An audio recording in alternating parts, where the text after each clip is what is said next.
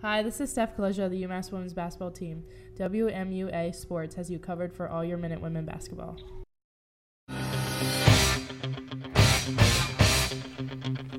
Hello, everyone. Today is January 16th, and this is episode 33 of the UMass Women's Basketball Podcast.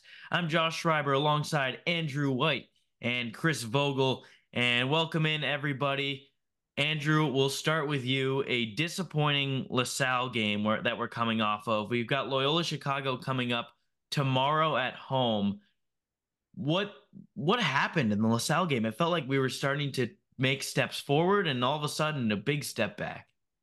I, I think it's a thing where where the team just doesn't really know how to win when you're you know coming into a game three and 13 you only have a few wins under your belt and then you play really well through the first half and it, and it, it falls a little bit in the third quarter and then there's just an all-out collapse in the fourth.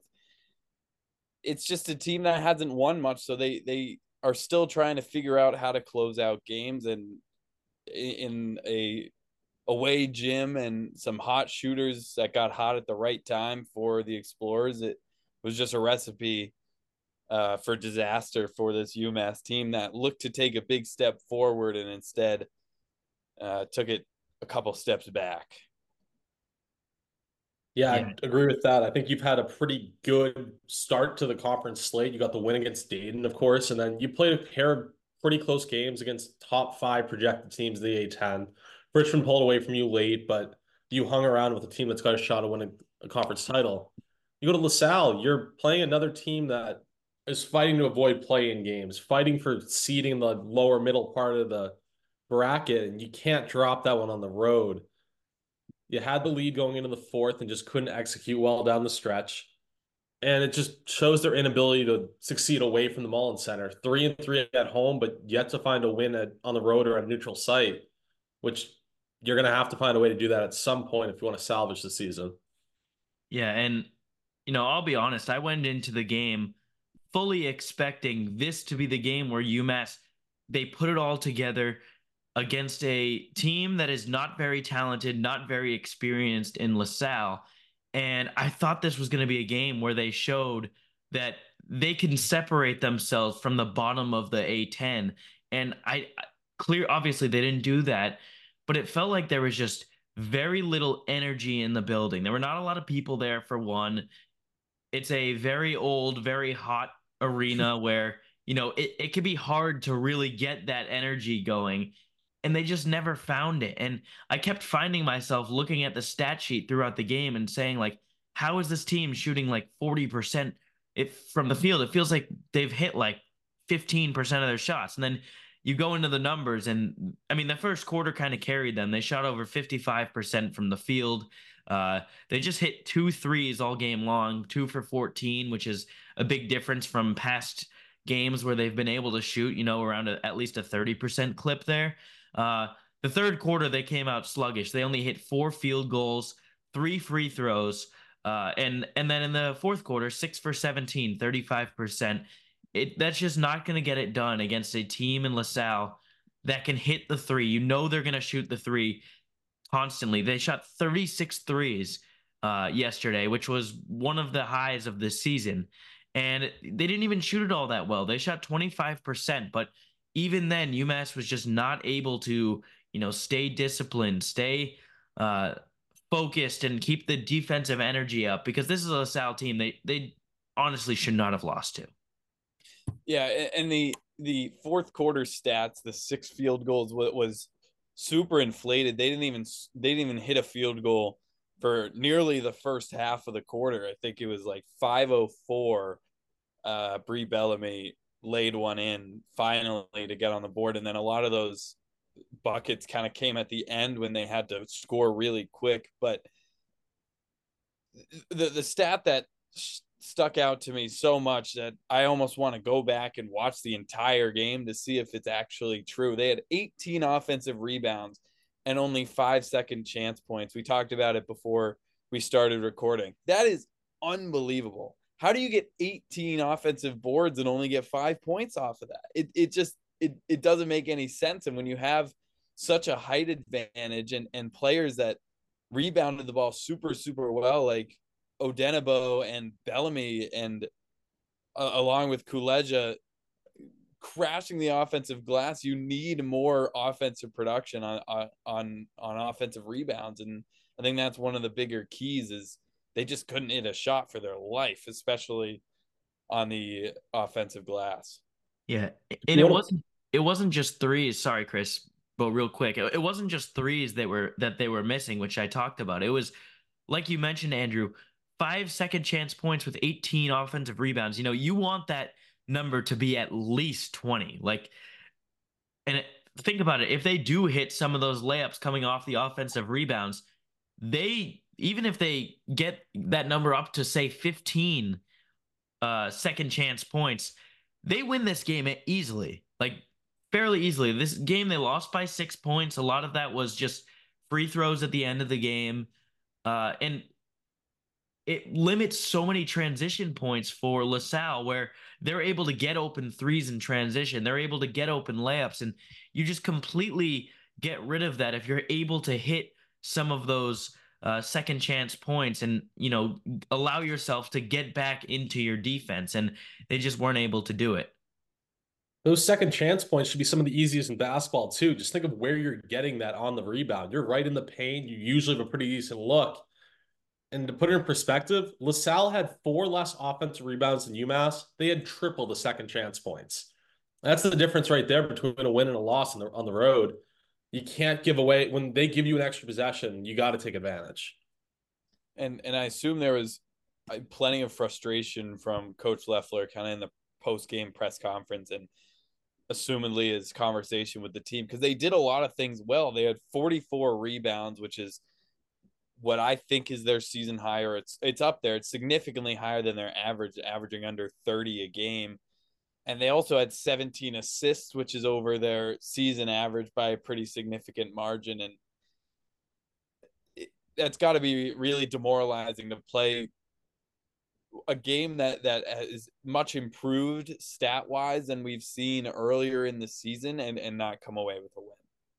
Yeah, and I do want to bring up one point is that you know, Mike Leffler, obviously the head coach of this team, has said constantly before the season started, during the season, that he doesn't get on his players for, you know, making or missing shots. And it does feel like this game came down to just primarily missing shots. Now, if if you look at the stat sheet, that's what it looks like it came down to. If you watched it live and especially in person, you could feel that they're just really I didn't, from my perspective, there didn't seem to be a lot of energy.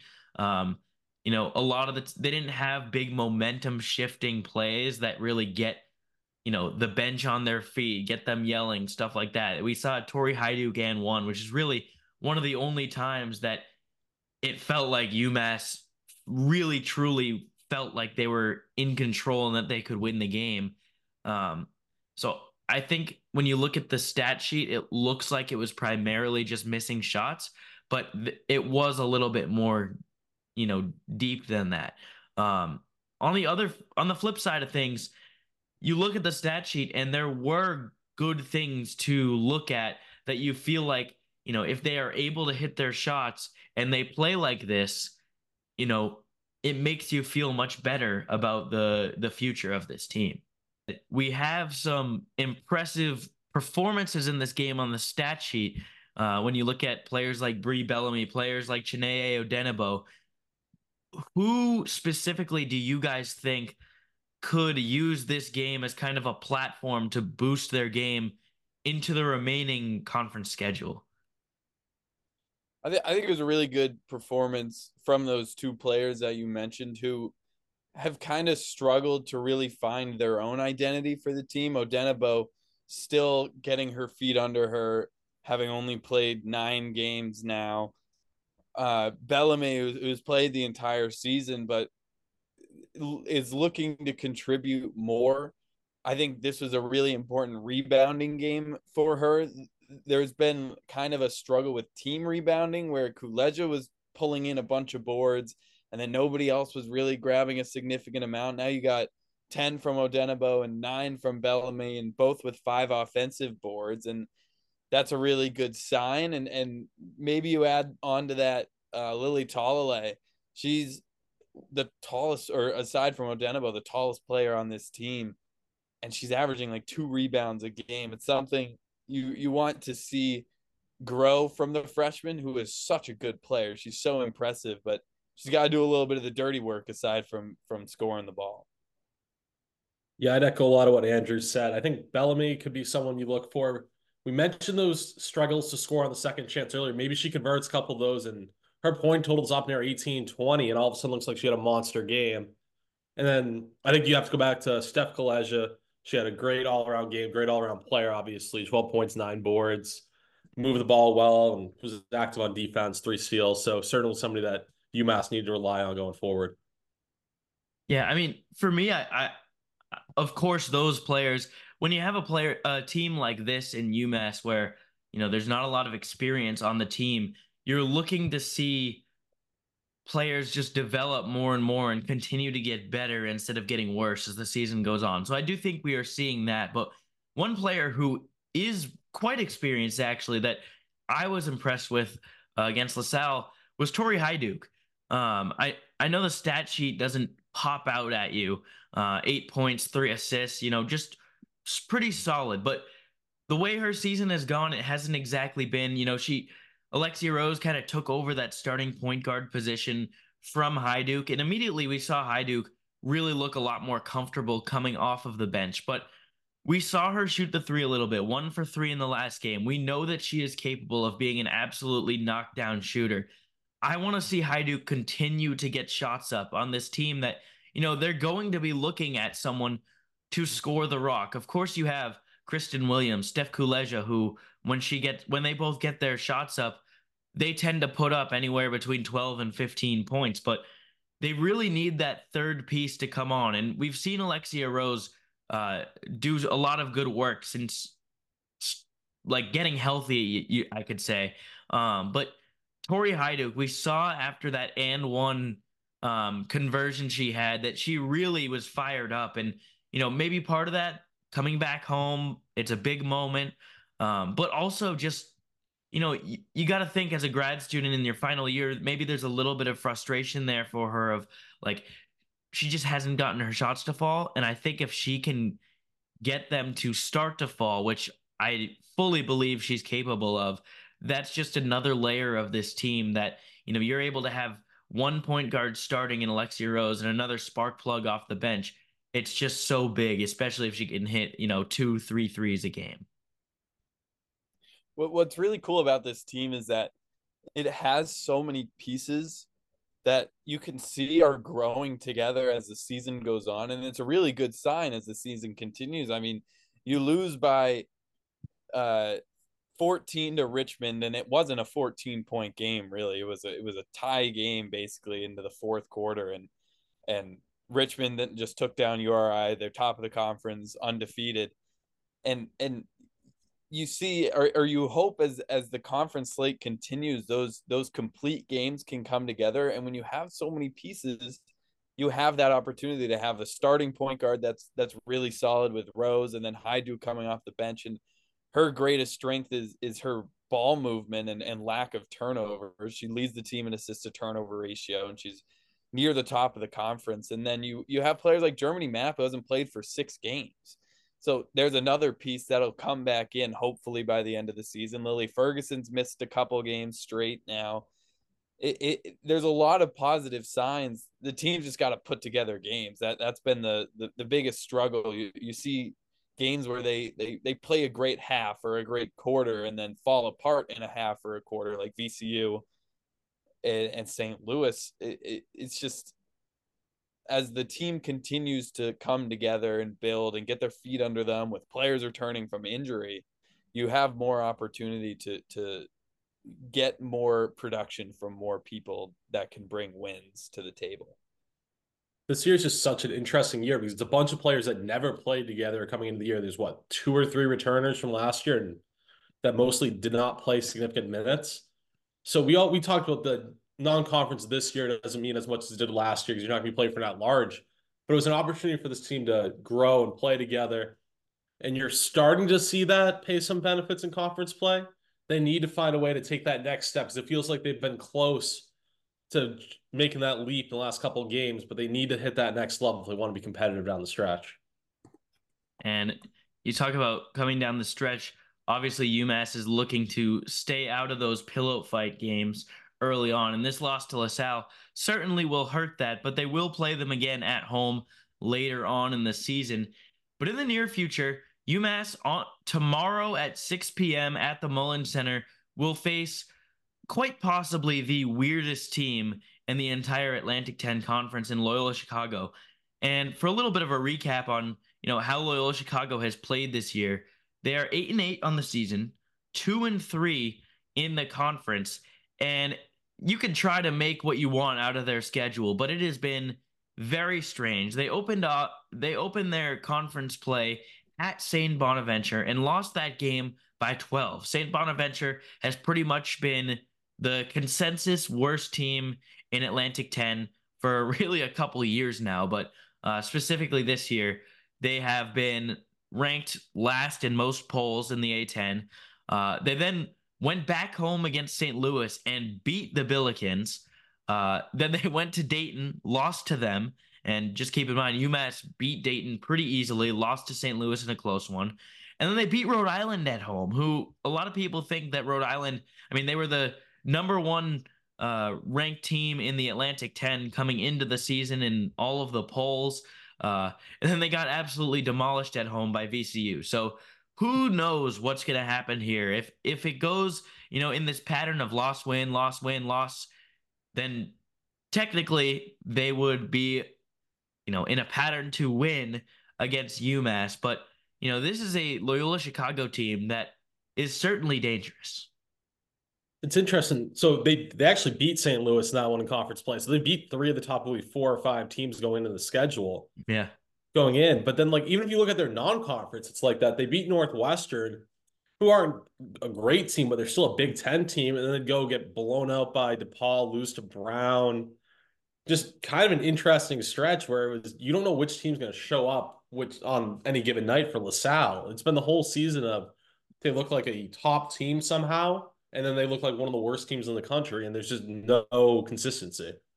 And you also look at that Iowa game, you know, it, sure they ended up losing by 29 points, but they were only down by five at the half. So they, they were in it, the game against a top three team in the country so, you know, they're capable of putting together some really solid performances.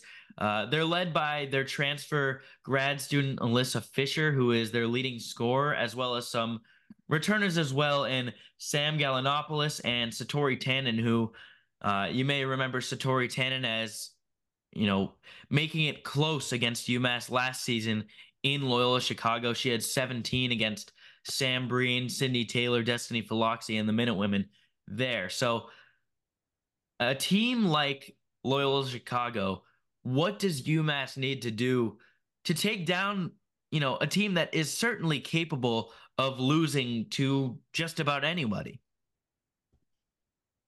You got to make shots, and it's it's obviously a, a super basic way to look at it, but the home gym advantage where you know Loyola's got to got to go on a pretty long trip up to Amherst and maybe you get some heavy tired legs and who knows how travel got affected with the snowstorm that we have right now if they either got delayed or if they they were able to fly through it but you got to defend the home court and and they've shot the ball really well at home as of late and you got to stay hot and continue that streak after a couple rough shooting games away.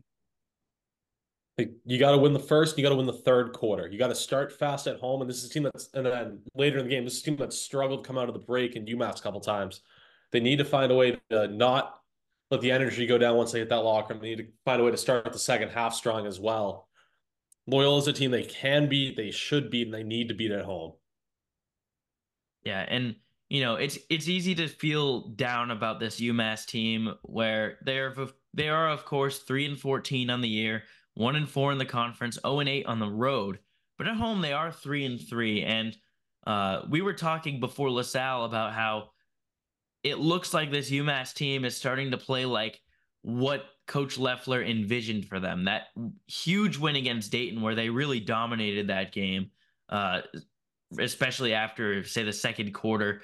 Um, a big game against St. Louis, where you know they looked like a very capable team, and again against Richmond, took a step back at LaSalle. But you know this is still a team where when they are playing their brand of basketball, you know, I like their chances to play with anybody at, in the Atlantic 10. Maybe not win the game, but if you go against a team like Richmond and, you know, they had the lead at some points in that game, that, that is the best team in the Atlantic 10, at least right now, undefeated in Richmond, where you got to feel good about what this team can do um, in a situation where, you know, they, they have a lot to play for. So, I think this Loyola Chicago game, if they're able to bounce back from LaSalle, we will feel so much better about them going into the remainder of the schedule.